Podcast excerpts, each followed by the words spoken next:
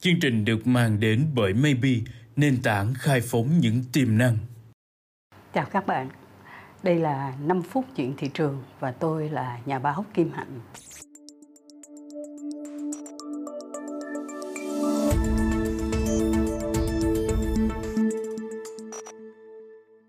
Câu chuyện của chúng ta hôm nay quay quanh một sản phẩm của Việt Nam, thông tin về thị trường của châu Á và Trung Đông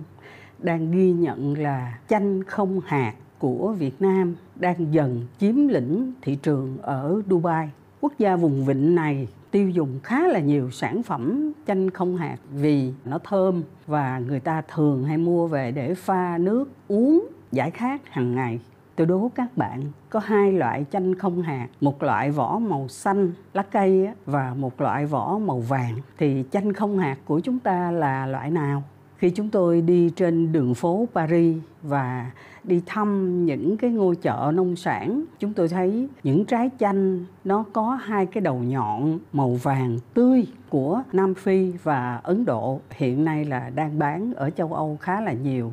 Còn loại chanh không hạt của chúng ta nó màu xanh. Mới gia nhập vào thị trường của Dubai đã chiếm được cái thị phần khá là ổn. Một công ty kinh doanh nông sản của Việt Nam, công ty Anmaya đang mua khá là nhiều dừa, ổi, xoài của Việt Nam và họ bắt đầu ngấm nghé tới chanh không hạt. Trong khi đó, chợ đầu mối nông sản ở Dubai, Ras Al Khor, người ta đang khẳng định là chanh không hạt của Việt Nam đang nhanh chóng mở rộng thị phần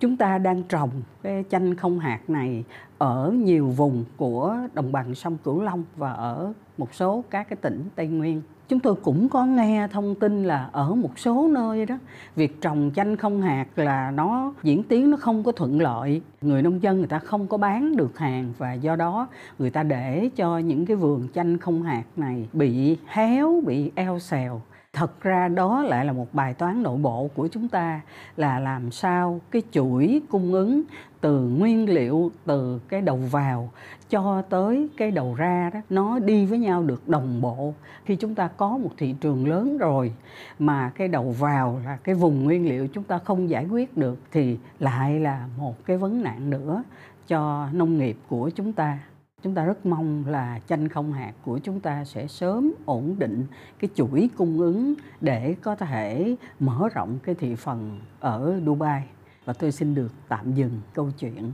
về một niềm hy vọng của cái việc xuất khẩu nông sản của Việt Nam. Xin hẹn các bạn trong 5 phút tiếp theo.